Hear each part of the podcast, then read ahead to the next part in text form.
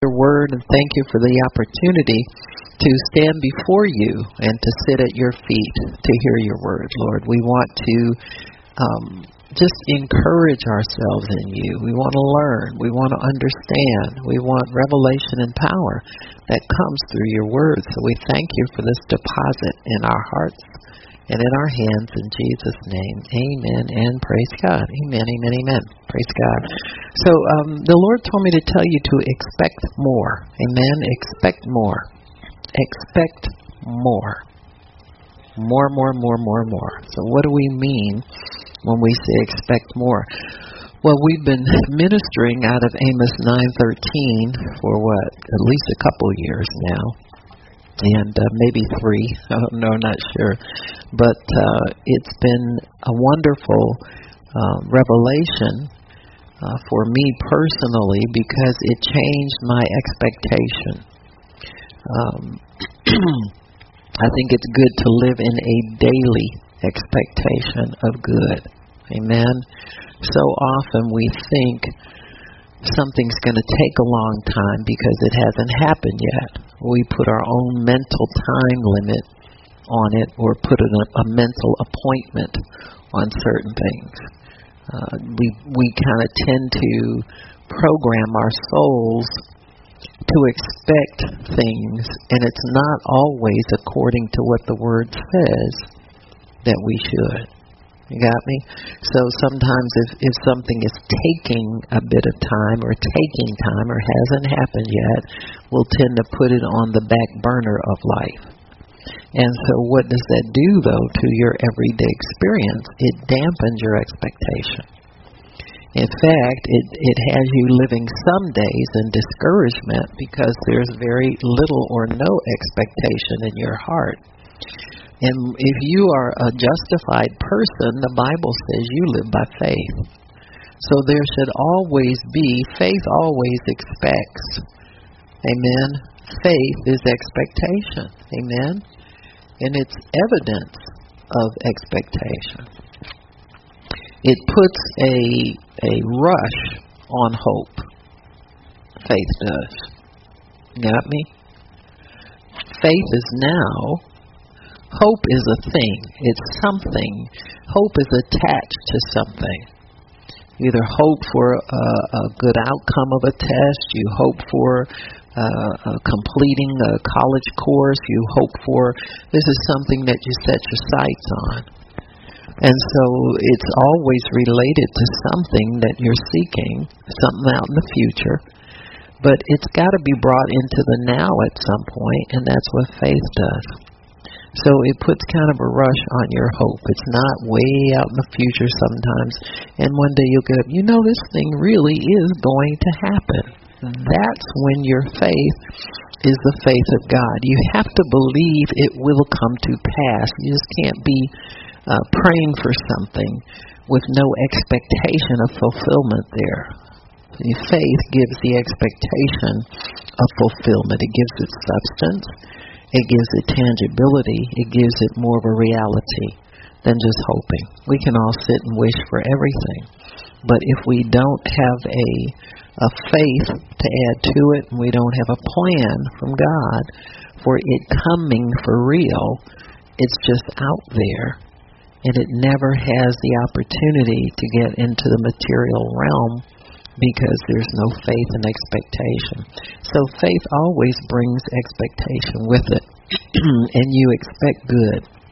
You expect to see uh, disease flee or symptoms uh, disappear.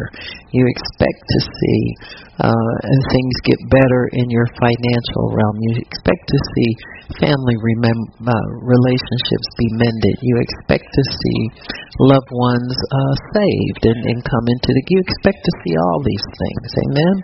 And so when when the expectation of good is there, faith is there, then God can move. God cannot move if there's no faith expectation down here on earth. Amen. We are His connection to the earth.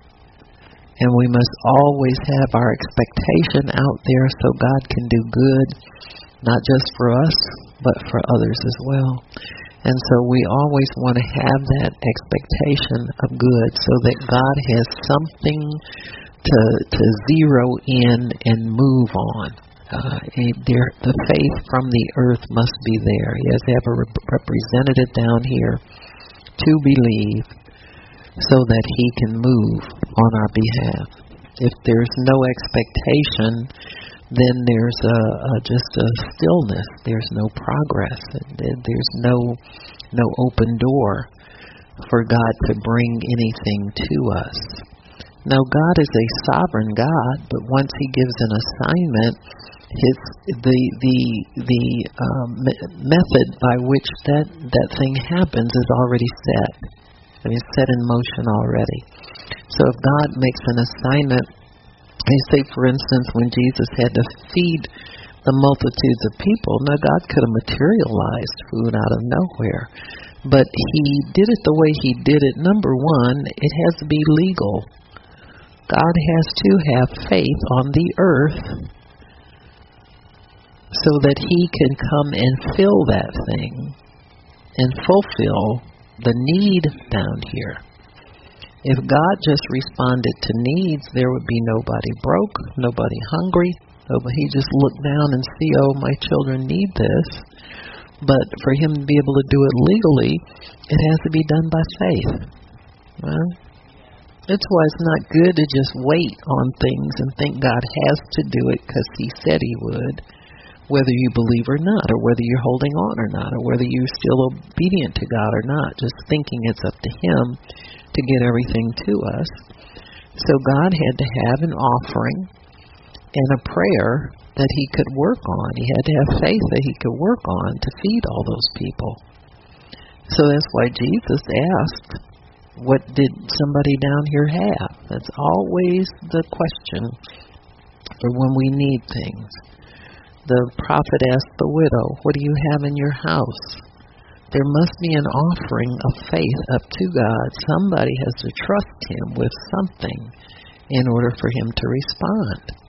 And so it's not that God needs anything, that is a law of the Spirit, it's a law of faith. Amen. We we have to apply faith and faith is always an action. It's not just words.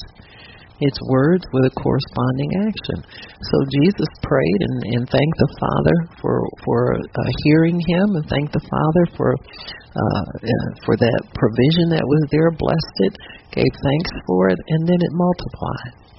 And so this is the principle of faith. We must believe God. You can't, if not believing Him got us kicked out of the garden, then believing Him must reinstate us. So it's always got that's the stipulation. Hmm? When Jesus, when people would come up to him with obvious ailments, he'd say, What can I do for you?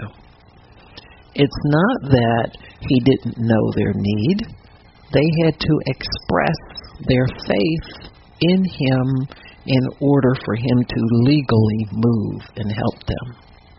And if you read and you meditate and you study these things out, you'll see somewhere in that story faith was expressed. Mhm. It it never happens without it. And so if we think we can skip over studying our Bible, meditating on the Word, and then confessing the Word back to God and keeping it in our hearts and thanking Him regularly for what He's going to do, you can't skip that step. That's why we get angry sometimes because things haven't happened. If your heart's full of faith, you know it's going to happen. You're not mad about anything. You're not discouraged about anything, or you shouldn't be. Your faith is, is what carries you through this life. You're a justified person. You, if you live by faith, without faith, you'll die on the vine. You'll be a walking dead person again, with no life, no energy, no enthusiasm, no desire for anything, because you've given up because you're not using your faith. And so faith is full of expectation. God wants us to expect more. So that means we've got to be more filled with Him, more filled with the Word, more filled with godly desire, more filled with all of the things of the Spirit in order for God to move down here the way He wants to move down here. And what do we we our expectation has to be for the things that are on God's heart at the time. Now we know that God will take care of us. If we don't know that by now, we won't know anything. Every time our backs have been up against the wall, who came through for us? God did. Every time it looked like we were threatening to lose everything, who came through for us? Again, God did.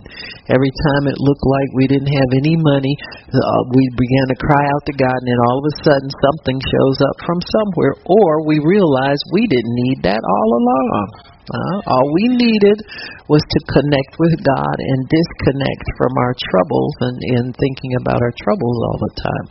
So God has designed for us to live a carefree life and an abundant life. Amen. A more abundant life. Now Amos 9:13 lets us know that there's going to come a supernatural harvesting of the earth and things that are of the earth. Now he talks about in this uh, things that we plant, vineyards, vegetables in our gardens, all of those things. But also, what else does the earth yield? What else is formed from the earth? Humanity. People. Amen? People. So if the earth is yielding, that means that the earth is yielding souls as well. Amen. Amen. So every place that we see harvest in the word, think souls now instead of just natural things. Because I think we we really understand and we know we can't take anything with us. There's only so much interest we should be showing in material things and natural things. And there is coming a season now where the bride of Christ is going to have to trade in her filthy garments. Whatever it is that God calls filthy is filthy. Whatever he calls holy is holy. Filthy garments might be your your wealth, might be your big house, might be your airplane, might be your. You understand what I'm saying? It's it's like uh, Abraham had to kill Isaac. Things God gave you because He loved you and He blessed you with it. You know, you have to put them to the sword. And this will be a testing of His people again to see where their hearts are and and he loved Isaac. And don't say God's to tell me to give away my airplane that I raised so much money for and then go give it right back to me again like he did Isaac. That may go bye-bye. You got me forever. Because God has another plan and a different way of doing things. Amen? And we have to accept these things. Now, I don't begrudge anybody for what they possess so that they can preach the gospel. But if you think about it, with technology, you can be in a billion different places at one time. Got me? Many of the um, um, missionaries, their their program, missionary programs, include making sure there's a um, a receiver like a cell phone or a tablet in almost every village because they found out there's Wi-Fi available everywhere, all over the world. In places where they don't have a landing strip for an airplane, they get Wi-Fi. You see what I'm saying? So sometimes the technology and the method was good in its season, but now there's a new season coming where that's not going to be the way it's done anymore. Amen? If you ever believed that God was everywhere at one time, you're going to have to believe it in the age of greater technology. Think about all the young people that don't pay for cable television. Their their generation is totally sold out on we don't have to sit in front of that anymore. We can take what we want to take with us and that they can select what they want to watch so that's got advertisers nervous. It's got cable people nervous, satellite people nervous. Why? Because they have yet to figure out how to tap into people who are like 30 and under. And for people who are, are coming up in that next generation, they are not going to be tied to a, a physical way of watching anything anymore. It's all going to be portable. And if it's going to be portable, how's the church going to fit in with that? See? We're still buying time on cable.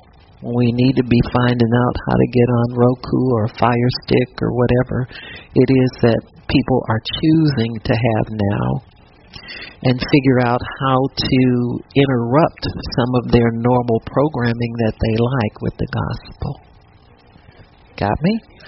And so uh, it's going to take a master plan, and God has that for people who really want to tap into that.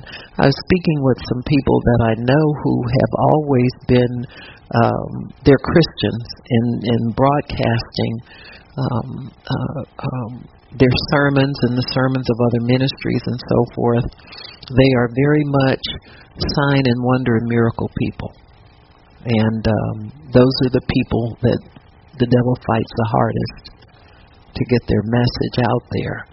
But they have been, they're both been kind of challenged with health and then a traffic accident. And so I just told them, I said, well, we'll pray for you. I said, you're not going to have any more accidents. You're not going to have any more health problems.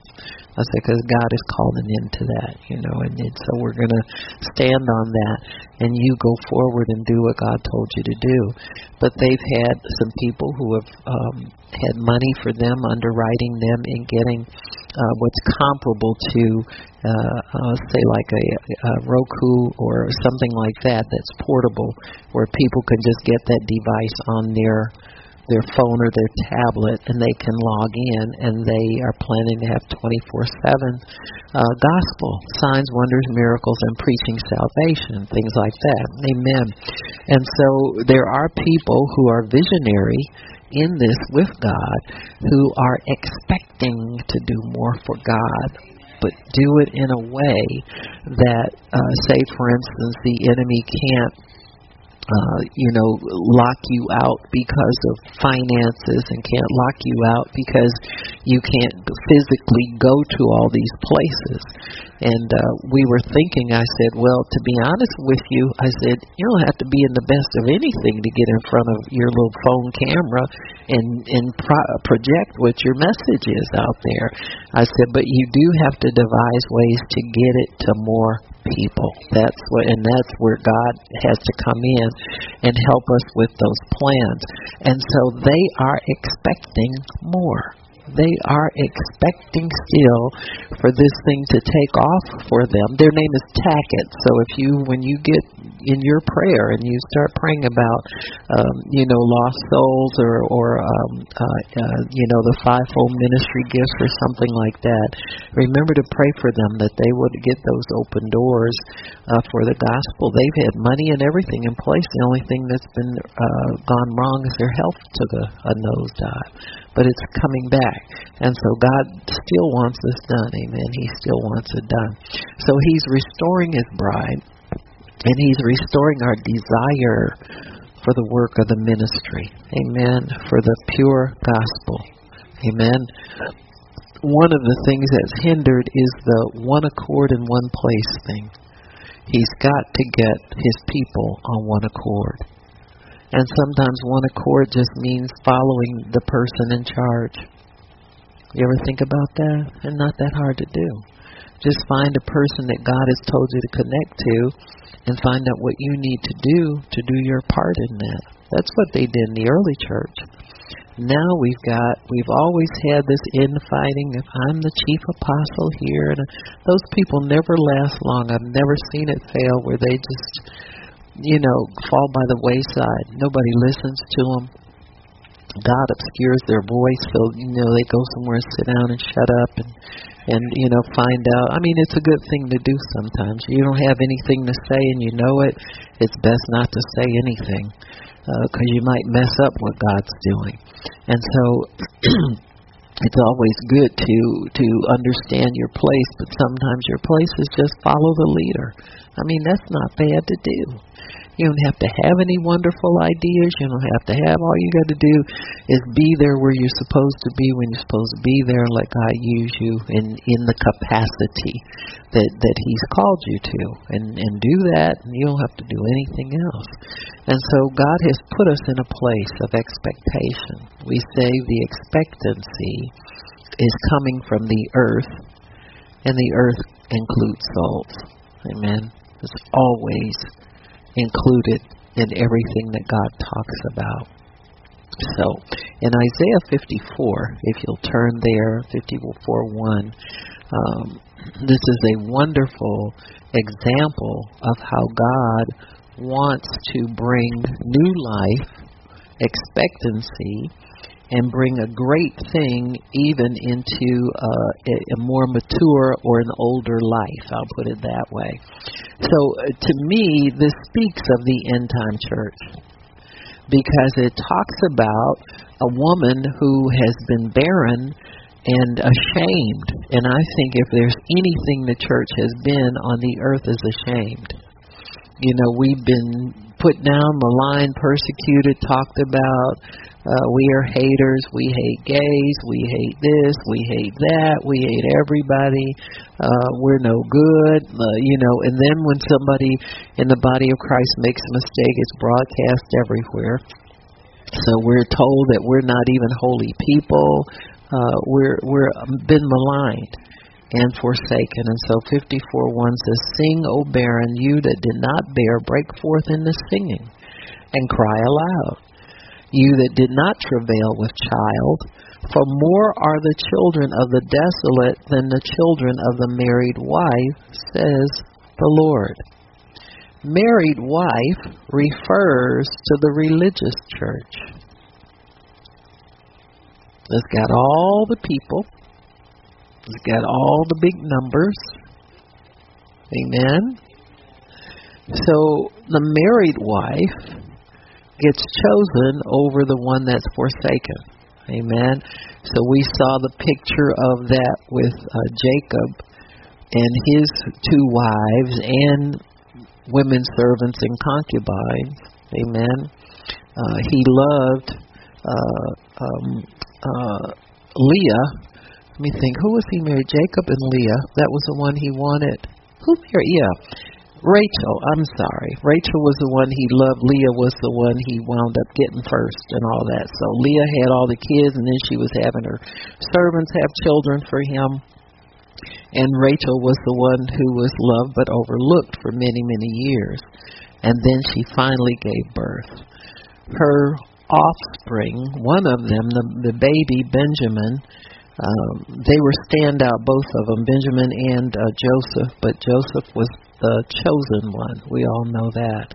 And so from him came all the offspring of Israel and Jesus Christ, who is the head of the church and really the the father of the church we could say that and so he says here many more are the children of the desolate than the children of the married wife saith the lord Enlarge the place of your tent, and let them stretch forth the curtains of your habitations. In other words, build a bigger house.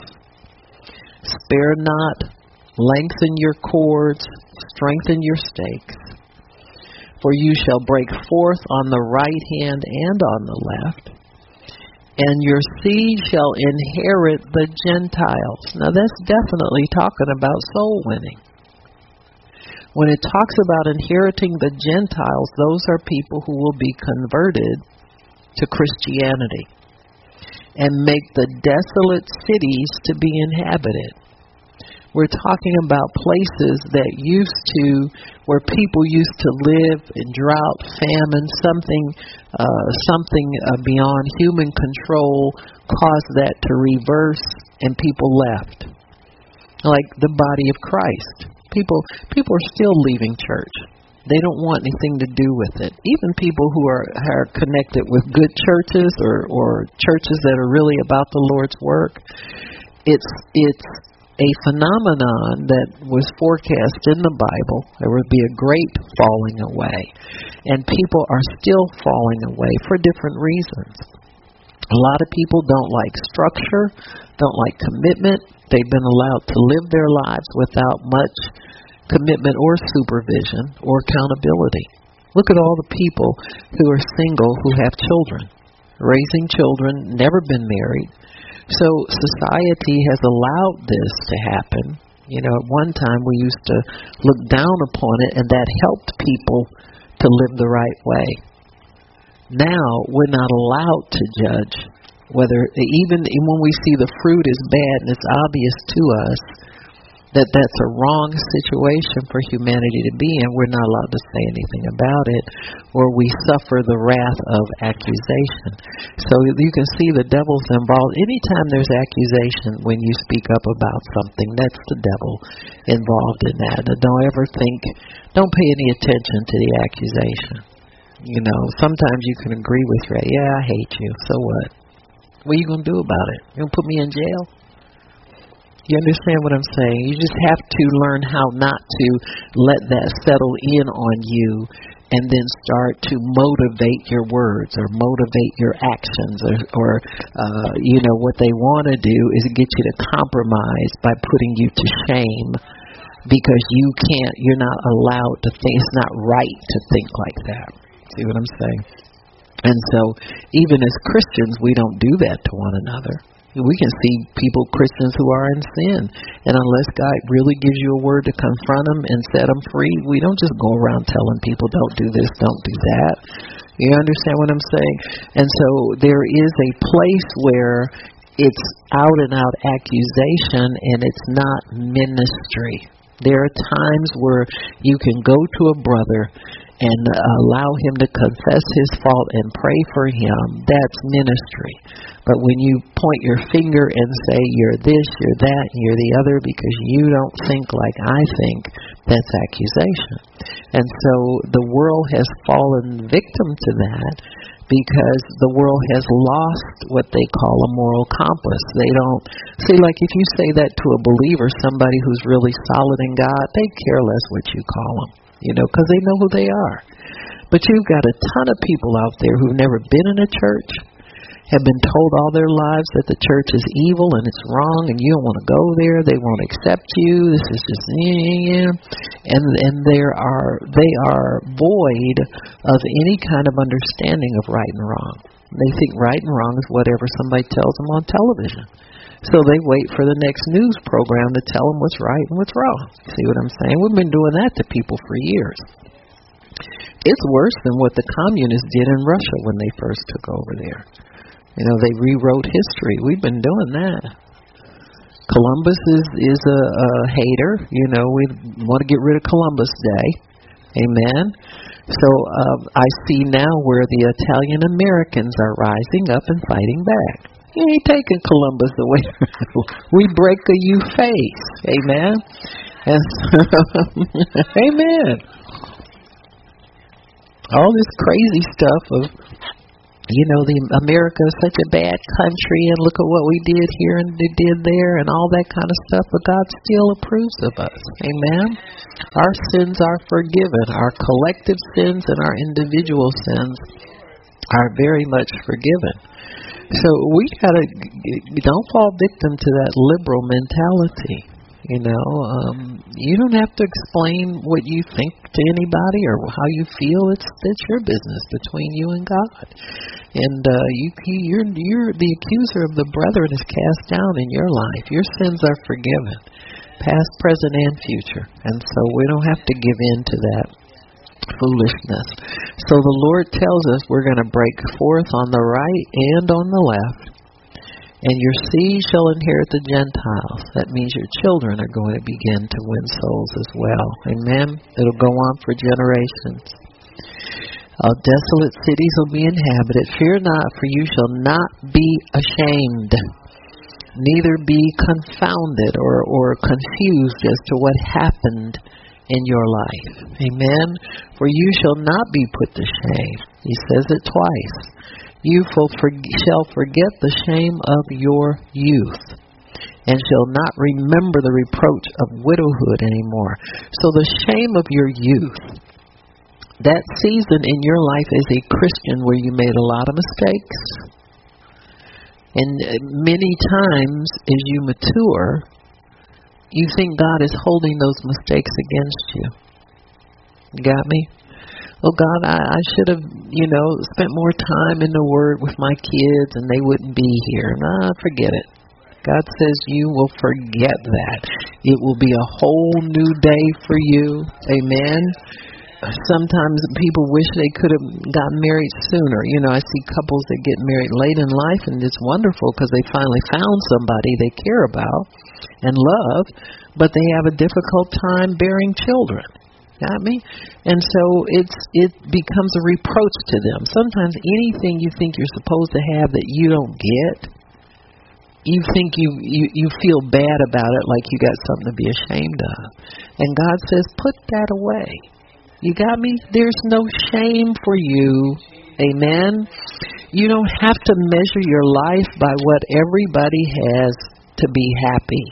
Measure your life by what I'm doing in your life. And only God can erase that and make you forget about that. He says, You will not remember the reproach of your widowhood anymore. When it says reproach of widowhood, many times widows were impoverished, embarrassed, had to beg, had to go live with other family members. They were like the the drag on the family because you know so and so's you know she's by herself. We can't leave her at home by herself. You know that kind of stuff. And so eh, there's a reproach there because you're dependent to a degree on others. You got me? Who are strong and able to do what they want to do when they want to do it. Amen. And so there's a reproach there, and God says you're not going to remember that anymore. No shame in this righteousness game. No more embarrassment. No more reproach for anybody. Why? Because your maker is your husband. Amen. The one who made you, speaks for you, stands up for you, upholds you, helps you. We're all going to be in a position where we feel we're out of out of the loop, or we don't have what everybody else has, and all this kind of nonsense. Eh, there's no reason to feel bad about it because God has redeemed you from all reproach. Amen. And so when when when God starts to energize the bride, the only thing that's going to be important is are you winning souls for him? That's all and that's going to put us all on a par. So when God, and that's how He takes away the reproach in our lives. We're not living off of what we what accumulate in the natural. We're living off the things of the Spirit. And in the Spirit, all of His people have the same value. We're capable of the same things. And the things of the natural life start to have less and less importance, and the things of the spiritual life come to the forefront. So your maker's your husband. The Lord of hosts is his name. He fights for you your Redeemer. He purchased you. He's the Holy One of Israel, and He's the God of the whole earth. So who do you who would you rather have on your side? Him or all the detractors and all the people who uh, you know want to put shame on you? Amen. For the Lord has called you as a woman forsaken and grieved in spirit, and a wife of youth when she was refused, saith the Lord. So God calls you to help you to come out of the reproach of whatever your natural life brought to you. A redeemer does that. He purchases you and puts you into a totally new life. So all that stuff that we thought was so important in life means nada, nothing, no mo. Amen. Does not mean a thing. For a small moment I have forsaken you, but with great mercy I will gather you. In a little wrath I hid my face from you for a moment, but with everlasting kindness. See, his kindness and mercy overshadow his anger. Always greater. His mercies always greater. For this is as the waters of Noah to me he says, I swore back then that the waters should no more go over the earth. So have I sworn I will not be angry with you or rebuke you. So God is on your side. Uh, he is totally on your side. Don't have any more doubt about it. For the mountains shall depart, the hills be removed, but my kindness shall never depart from you, neither shall the covenant of my peace be removed, saith the Lord that has mercy on you. O thou afflicted, tossed with tempest and not comforted. Some things in your life are without comfort. God says, Behold, I will lay your stones with fair colors and lay the foundations with sapphires. And this is the adorning of the bride. In other words, you'll be arrayed so gloriously as far as your spirit man is concerned, as far as your ability in the spirit is concerned, your knowledge of the things of the spirit are concerned. These are jewels in your life. These are everlasting stones, and there's nothing great of greater value. So God is saying, I'm going to adorn you now with things that are eternally valuable. The stuff that you thought was so important going through life is not going to mean a thing. And he says, I will make windows of agate and gates of carbuncles and all the borders of pleasant stones. In other words, you're going to be arrayed gloriously and beautifully and all your children shall be taught of the Lord, not talking about natural only, but great shall be the peace of your children, some of spiritual fruit. In righteousness shall you be established. You shall be far from oppression. For you shall not fear from terror, it will not come near you. Being afraid, oh God, I'll never get this, I'll never, it's the end of my life. Oh, no, honey, you get a new life here. Behold, they shall surely gather together, but not by me. In other words, God says, I'm not bringing trouble into your life. It's not, he said, the devil's people may gather together against you. The devil may be arrayed with accusation against you, but I'm not causing that to happen to you. They're not following my instructions. Amen? So you're not being punished for anything that you did. You're not your sins aren't so great that they can't be taken care of. Amen. No regrets. Whatever you did, you were on time doing it. Amen. Sometimes you know the older you get, the more of your life has gone by. You look back, ah, I wasted time here and I should have been doing this there and ah, forget about it. Amen. Forget about it. God says, uh, whatever it is, that didn't come through my hand. That wasn't my doing for your life, and I'm here now to help you and to make up for it. You're not going to do that. He says, Devils may gather together, but not by me. Whosoever shall gather against you shall fall for your sake. He's not holding things against us we didn't waste a lot of time doing things that we weren't supposed to be doing and should have been over here doing this. You got me? It, it wasn't a waste. Many times people and people who who do a lot of things accumulate a lot in the natural can look back and say well i should have been doing spiritual things while i was over here trying to get this together. You got me? So god says all of this stuff that's gathering together against you didn't come by me. Amen. I have a new plan and a new idea for you.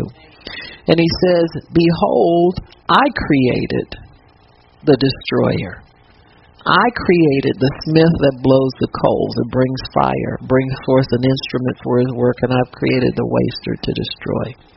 He said, No weapon that's ever formed against you is going to, even the ones in your own head where you want to mess your own self up with guilt and fear and not knowing what your future is and being afraid of everything that's coming.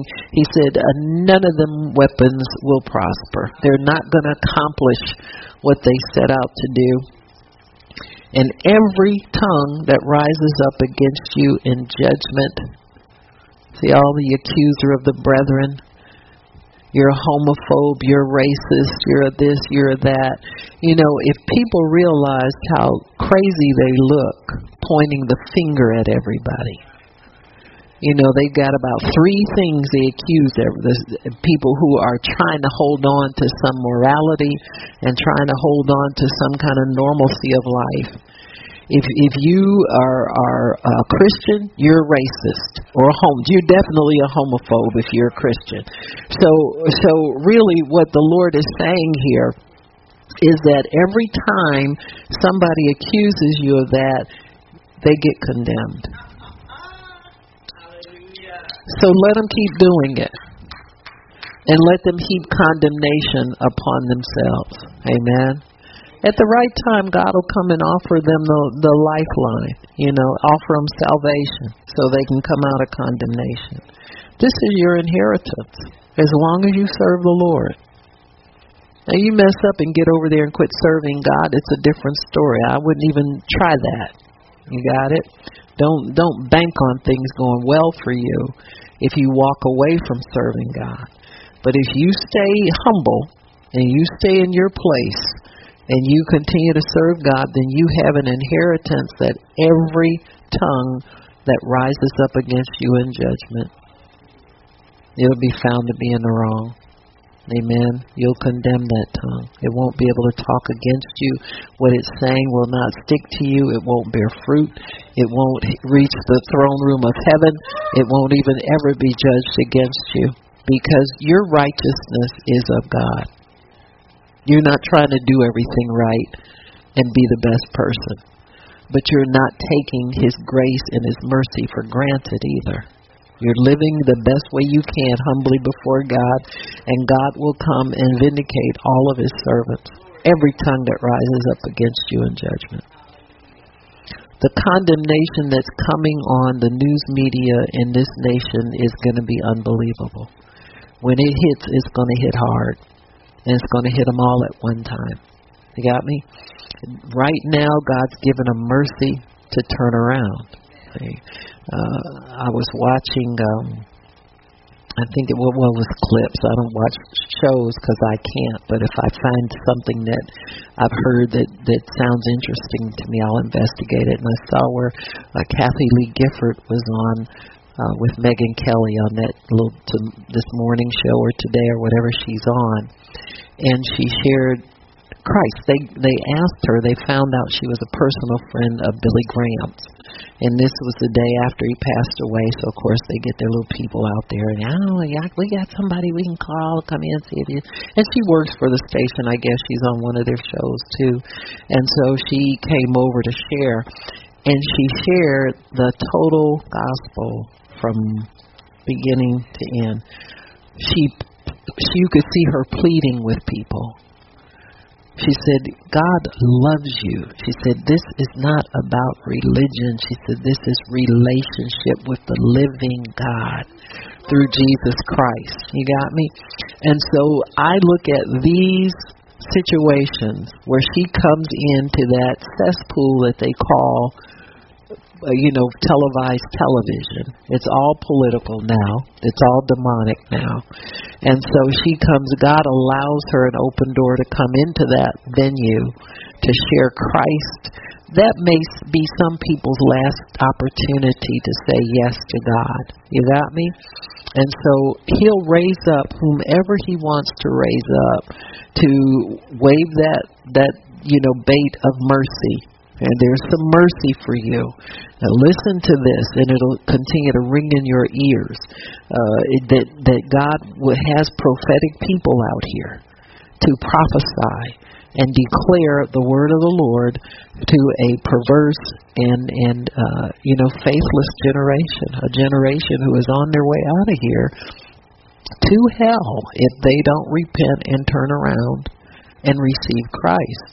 And so we're going to see little drops of water like that offered to unrighteous people. We're going to see the the uh, uh, lifeline of salvation offered to people like that. So don't don't be judgmental. Don't be afraid. Let him use Kathie Lee. You understand what I'm saying? I mean, she she's been back and forth and made mistakes and admits it. And you know how a lot of Hollywood people are. They hold on to God a little bit, But but God can draft anybody into His army that He wants to draft into. He knows where He's going to use these people, and so let Him use whom He wants to use. If they're not against us, baby, they are for us. You got me? So as long as they're exalting the Lord, let's let them exalt the Lord and keep it moving.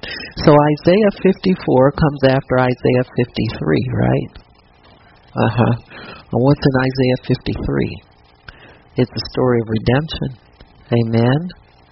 Who has believed our report, and to whom is the arm of the Lord revealed? Isaiah 53 1. He shall grow up before us as a tender plant. And it's talking about the Messiah he has no form or comeliness that we should desire him. He's despised and rejected of men, a man of sorrows, acquainted with grief. We hid, as it were, our faces from him.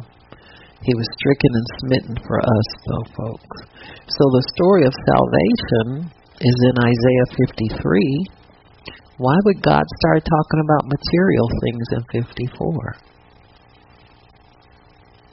Lengthen your cords, strengthen your stakes, enlarge the borders of your tent. We always take that to mean material blessings. Huh? Expect more. Expect more what? Responses to 53. We need to expect more people to respond to Isaiah 53 by lengthening our cords, strengthening our stakes, start getting rid of stuff that need your attention to take care of it. Simplify your life. Focus on expecting more from God, expecting more spiritual opportunity, expecting more opportunity for soul winning, expecting more opportunity for sharing Christ. Expect more, expect more, expect more. If you expect more, God will deliver. Problem he has in the earth is getting people to expect with him. So we need to be working with God, not trying to devise something on our own or some slick new way of getting more people into church. You got me? But expect with God that we can enlarge the borders of our tents, that we will lengthen our cords, strengthen our stakes, get ready to reproduce. Get ready. Instead of getting ready for more junk that we can't take with us, Get ready for the things that have eternal value to God. Get ready to help some people come out of hell and help some people live a better life. They need to be able to live like we live, at least in a little bit. All these young people who are hooked on drugs, everybody wants to blame somebody. Blame does not get them out of trouble. We have what will get them out of trouble and we need to get get face to face with God and start to receive that vision. See ourselves doing exactly what God sees us doing. Amen. So expect more. Expect to be able to make an impact with people every day. God, I don't feel good today. I haven't shared you with anybody. I haven't talked to anybody about you. Huh? When you go out and go shopping, expect to be able to share Christ with somebody when you uh you know just uh, driving going to the gas station or anything like that have expectation in your heart that God will will fill your mouth with words. He will fill it with words. I was in the supermarket last night and there was a woman there and uh she was working back in the back where the meat is and, and so I walked past her a couple times and I felt like God might want me to pray with her and so uh she went um I went past and then came back and I said, Well Lord if if she's still there and nobody's there when she's there I'll go up to her and so I did. It happened and nobody was there so I went up to her I said, Sis, how you feel? She looked at me and said, I feel wonderful. I said, You do? And she I said I said, You know what? I said, I felt like you might need prayer, that's why I came back. And she started you could see her faith start to take her to a different place than she was the first time that I came by there. And so I said, God's got you. She said, Yes, He does. And she kept doing her little work and you know, but if it's just to remind somebody that God's there for them and start yielding to that spirit that takes care of them all the time. You got me? Because the first thing that went through my thought was, you know, this lady's working in these coolers, all this ice. She's over where seafood is. There's tons of ice in there, and she was coughing. I thought, God, I bind that flu. You know, don't let her get sick. And so she must have felt bad at that time, but then God kicked in and reminded her she's healed. You got me? And so those are things that you know, and I'm not there to touch anybody and let them hit the floor. You understand what I'm saying? Just do what God wants you to do. You don't have to be fabulous and spectacular or anything like that because that's God's power to do what He wants to do with it. And so just getting her over into the spirit of faith was what God wanted for her. You got me? Some people know God. Some people aren't connected in a way where they can get in there in the spirit. And so whatever God has you do, that's what's necessary. Amen. Don't have any kind of agenda or anything in mind. Just obey God. Amen. Just obey him. That that works tremendously. So, um let me see where we want to go. Isaiah 49. Let me go there for a minute. Brother E, what? How much time do we have? How many? Thirty. Okay. Isaiah forty-nine. I want to start in verse.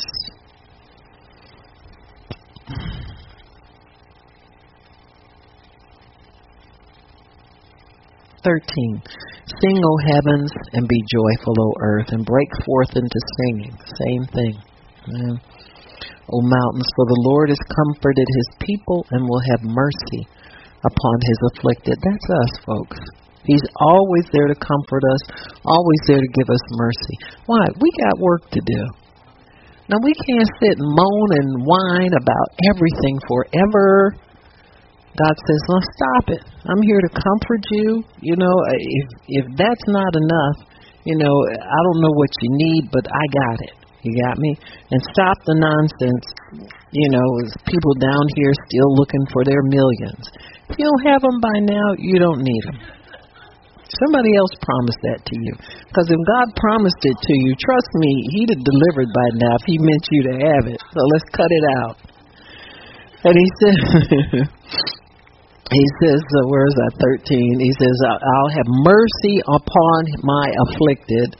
But Zion said, The Lord has forsaken me, and my Lord has forgotten me.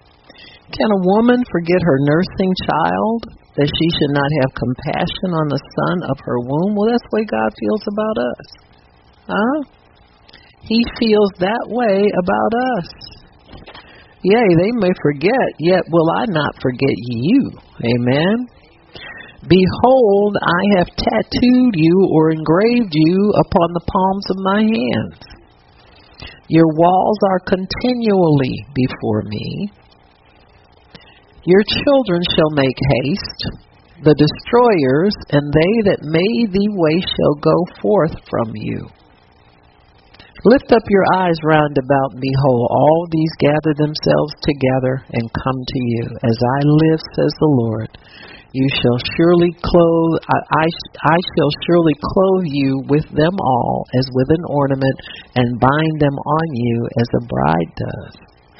So he says that all of those, the destroyers, all of those people, you're going to wear them like a garment.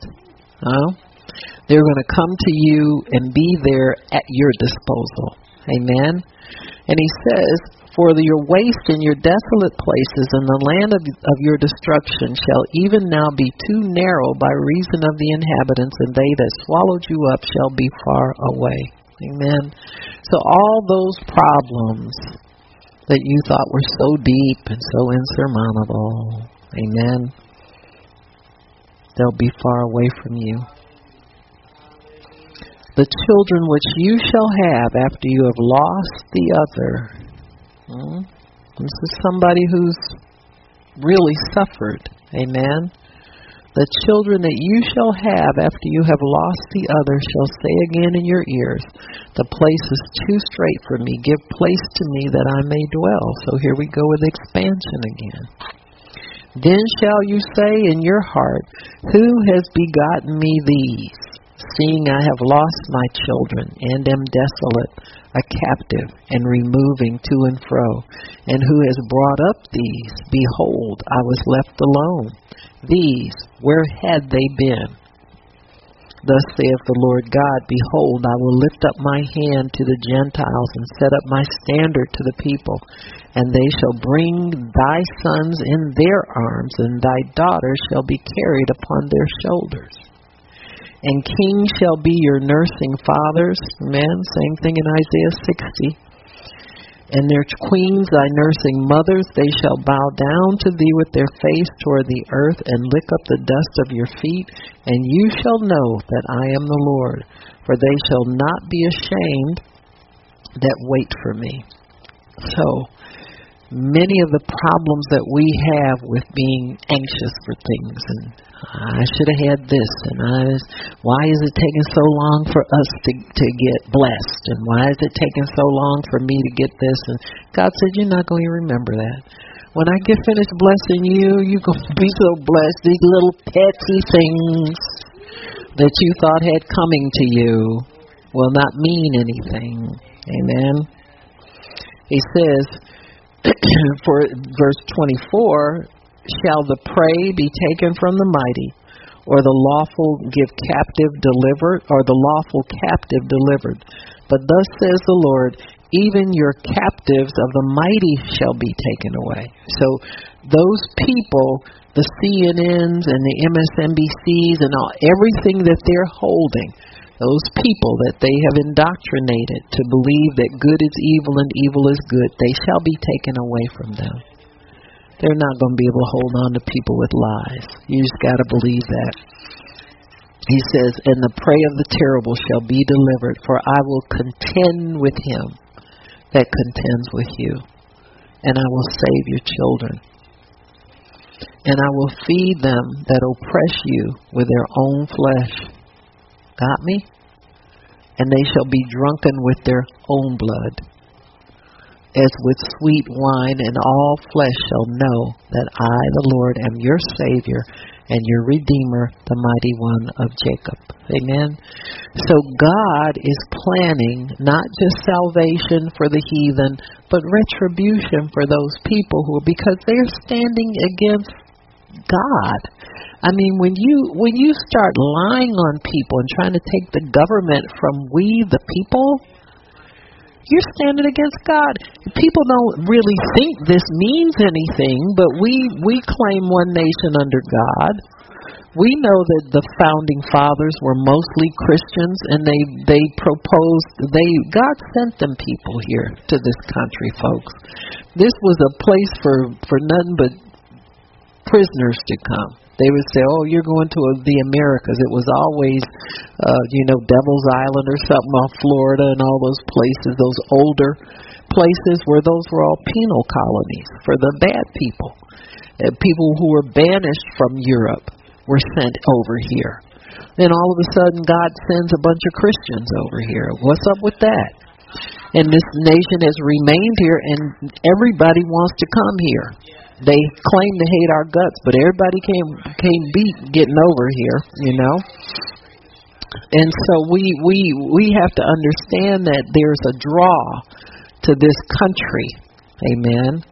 And people who have nothing but criticism for this country, they're going to be found to be in the wrong. You know, God's going to make everybody shut up. hmm Because he he hates lies. And he is not going to have anything that he created lied upon. I don't think people understand that.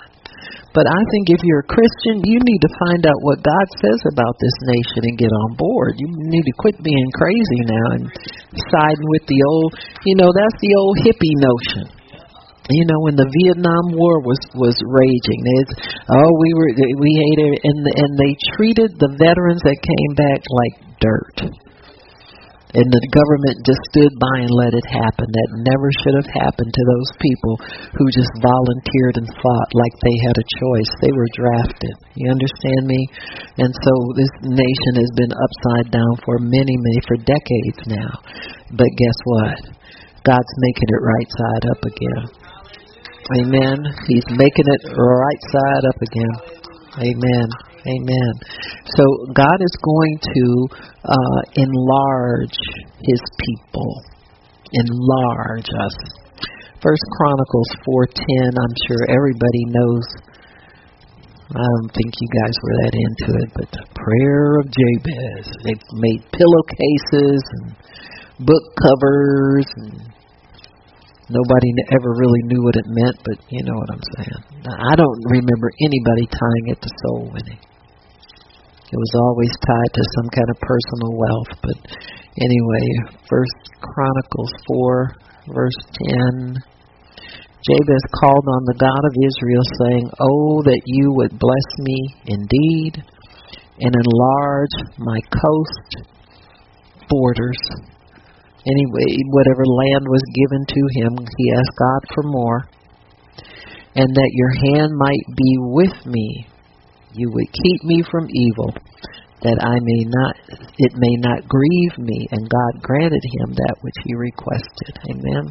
And so God is enlarging his bride, giving us a greater heart capacity for souls, giving us a greater love for souls, a greater love for Him, so that we can go out and work for Him and not be uh, um, cast aside, not be uh, thought of as small in our own eyes. He is enlarging us and showing us how much He cares about us through entrusting us with His work down here. That's the greatest thing He can do is entrust us with all that He has, with it, which is His power. Amen. So we're to expect God to enlarge us. Amen. Deuteronomy 12. Let's see what that says. I'm not sure if I made notes on it like I wanted to. Deuteronomy 12, did I say? Let's see, verse 20.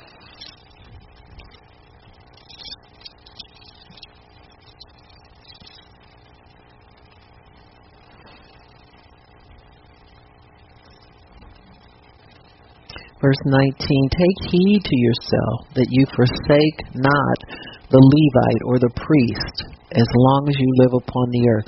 Now, that really means don't forsake the priest that's within you. Don't forget you're called to win souls for God. Don't don't forget you're called to intercede for others. You know, I see people who have left this ministry now they're calling back here begging for prayer when I say you need to be here praying for yourself. But they've so lost their way you understand what I'm saying? When you give up, you, get in darkness. You know, you'll languish there. And so uh, it makes no sense to me. At once you were the one people called on to pray for them. Now you on Facebook begging people for prayer and all that stuff. So so it it makes no sense. But he says uh, when when the Lord your God shall enlarge your border as, as he has promised you and you shall say, I will eat flesh because your soul longs to eat flesh. You may eat flesh, whatsoever your soul lusts after. If the place which the Lord your God has chosen to put his name there be too far from you, then you shall kill the herd of the flock which the Lord has given you as I've commanded you, and you shall eat in the gates whatsoever your soul, your soul lusts after. So the Lord is saying this if you take care of your duties, as an intercessor, as a person who prays for the sick, however you do in, in the priesthood. God says you can have whatever you want. Whatever your soul desires, you are a priest, and as you bring to the Lord, God will take care of you. Remember the Levites when they were, when people would bring their offerings, the Lord would designate It'd be roasted with fire. It'd be, you know, the burn the fat that belonged to the Lord. Amen. When they would have holy days and celebrations, they were allowed to eat the fat. Amen. And so the Levites were to consume everything that was offered by the people. So that's how they were fed. That's how they they survived.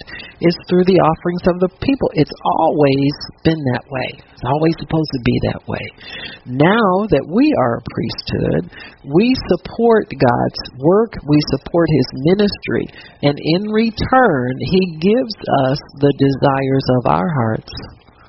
So anybody who knows how to pray and is being obedient to God, you're under authority like you're supposed to be, you should lack for nothing. You got me?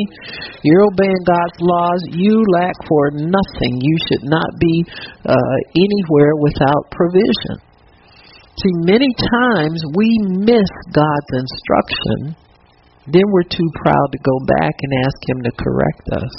So we stay out in the land of languishing because we don't want to, we don't like backtracking. Somehow people don't want to be wrong. Well, if you're a real Christian, you're wrong pretty much 15 times a day. I mean, if you really believe God, there's so much stuff we don't know. Sometimes we wrong and think we right. God lets it work, and then later on we realize that that was wrong all the years. God, oh Lord. And I done went around bragging to people like I know everything. Let me shut my mouth up. Amen. So we gotta get get it together here, Lucy. We got some splaining to do in many things. So, all right, Second Corinthians two.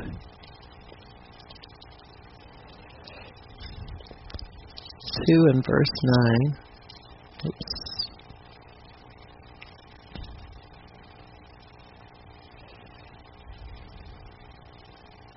Hmm. where did I get that from? Second, Cor oh, I'm sorry. Second Corinthians nine and verse ten. Let me see. Yeah.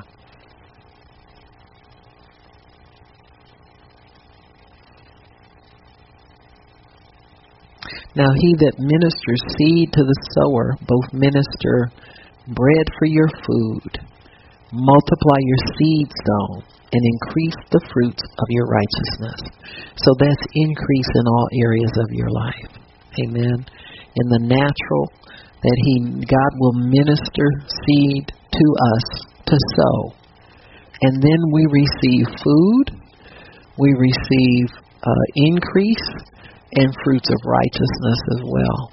So God definitely intends to increase the harvest of our righteousness which means uh, don't worry about not being able to find people to minister to. God's just trying to get us hungry enough to continue to ask for it. Amen. And when we that hunger and thirst comes to him, it definitely will be filled. Everything in the word speaks of supernatural increase and points to soul winning and an end time harvest of souls into God's kingdom. You see that from beginning to the end of the Bible. I remember when the the faith and prosperity teaching first started. And I I thought to myself, I said, Well, okay, God, that's good, but let's get to the real stuff. It to be honest, with I taught it, it's supposed to be taught, but I got sick of how it was emphasized. Some people got on it and never moved to anything else. And so now you got to sit and wait for everybody to leave the church because they're just as bored with that message as I am. Then God has to get them hungry for the real thing that He's trying to give them. You know, it, a lot of these things are when people say, "Well, Jesus talked about money more," than no, He didn't. He talked about the kingdom, and it's not meat and drink; it's righteousness, peace, and joy in the Holy Ghost. Now, if you miss that, and all you thought about was money and things, then you're missing something. Talk about those were object lessons. He wasn't talking about that. He was talking about something deeper. So you left when the multitude left. You should have hung around with the disciples and then found out the true meaning of what he was talking about. Just a thought. I don't want to throw no shade at nobody, but if you think about it, and you think about all the people who claim to be disciples and ministry heads, and that's all they think God talked about, there's something wrong there. True disciples go behind with Jesus and find the true meaning of things. Isn't that what his disciples did? Lord, why couldn't we not cast that out? He'd take them aside and go and talk to him and reveal to him the deeper meanings. He said, To them I speak in parables. Who's the them he's talking about? Anybody who takes what he says literally. He says, seeing they can see and not understand, hearing they can hear, and, and, and their eyes are, their ears are turned deaf, and their heart is wax gross. People who have a carnal message of the gospel, you can't tell them they're missing something. They think they got it all. You understand me? And they never deviate to go into a deeper meaning and be true disciples of the Lord. It's like the Baptists stop with salvation. You can't tell them God wants to heal people and He wants to, to heal to use them. Amen. Everybody's stuck somewhere where they think they've got the whole thing and they're not true disciples of the Lord. You're a disciple, you're a student and you're a learner forever. Amen. So when God does a work, it's eternal. It has eternal value. It's not just material and of this realm. It's eternal. He plans to make his people a praise in the earth for his glory and honor. We are to carry his glory throughout this earth. We are redeemed from the curse for a reason. Man, John 15:16 says that Jesus tells the disciples he desires that we would bear much fruit if my you abide in me and my word abides in you. You will bear much fruit and that fruit would be eternal. Not buildings and planes and boats and trains and things it's eternal things now, those may be vehicles that He uses to get you there, but when you get there, you better get there the way He wants you to be there and take more people with you. You got me? That we would bear much fruit and that fruit would remain. People are coming to the Lord. Isaiah 60 is a chapter about nothing but harvest. Its harvest is not so much material things there's some of that in there, only as much as you may need. You'll be so busy working for God, you won't even be able to get excited about anything that you possess outside of what God's doing. His disciples back at the beginning of the church were that way. They sold what they had. They weren't trying to accumulate more. The one couple that tried to cheat on that got carried out feet first. Got me? So they sold what they had. They sowed everything that they possessed into the gospel. Amen. So 60 verse 1 Arise, shine, for your light is come, and the glory, not the material things that God gives you, the glory of the Lord is risen upon you. Darkness is covering the earth, gross darkness the people, but the Lord shall arise, uh, the Lord himself shall arise upon you, the anointing shall arise upon you and his glory will be seen upon you. The Gentiles shall come to your light, and kings to the brightness of your rising. Lift up your eyes round about and see all they gather themselves together. They come to you. Your sons shall come from far. Sinners, daughters shall be nursed at your side. These are adopted, born again people that you bring in. These are your sons and daughters. These are the true uh, children, a true family of God.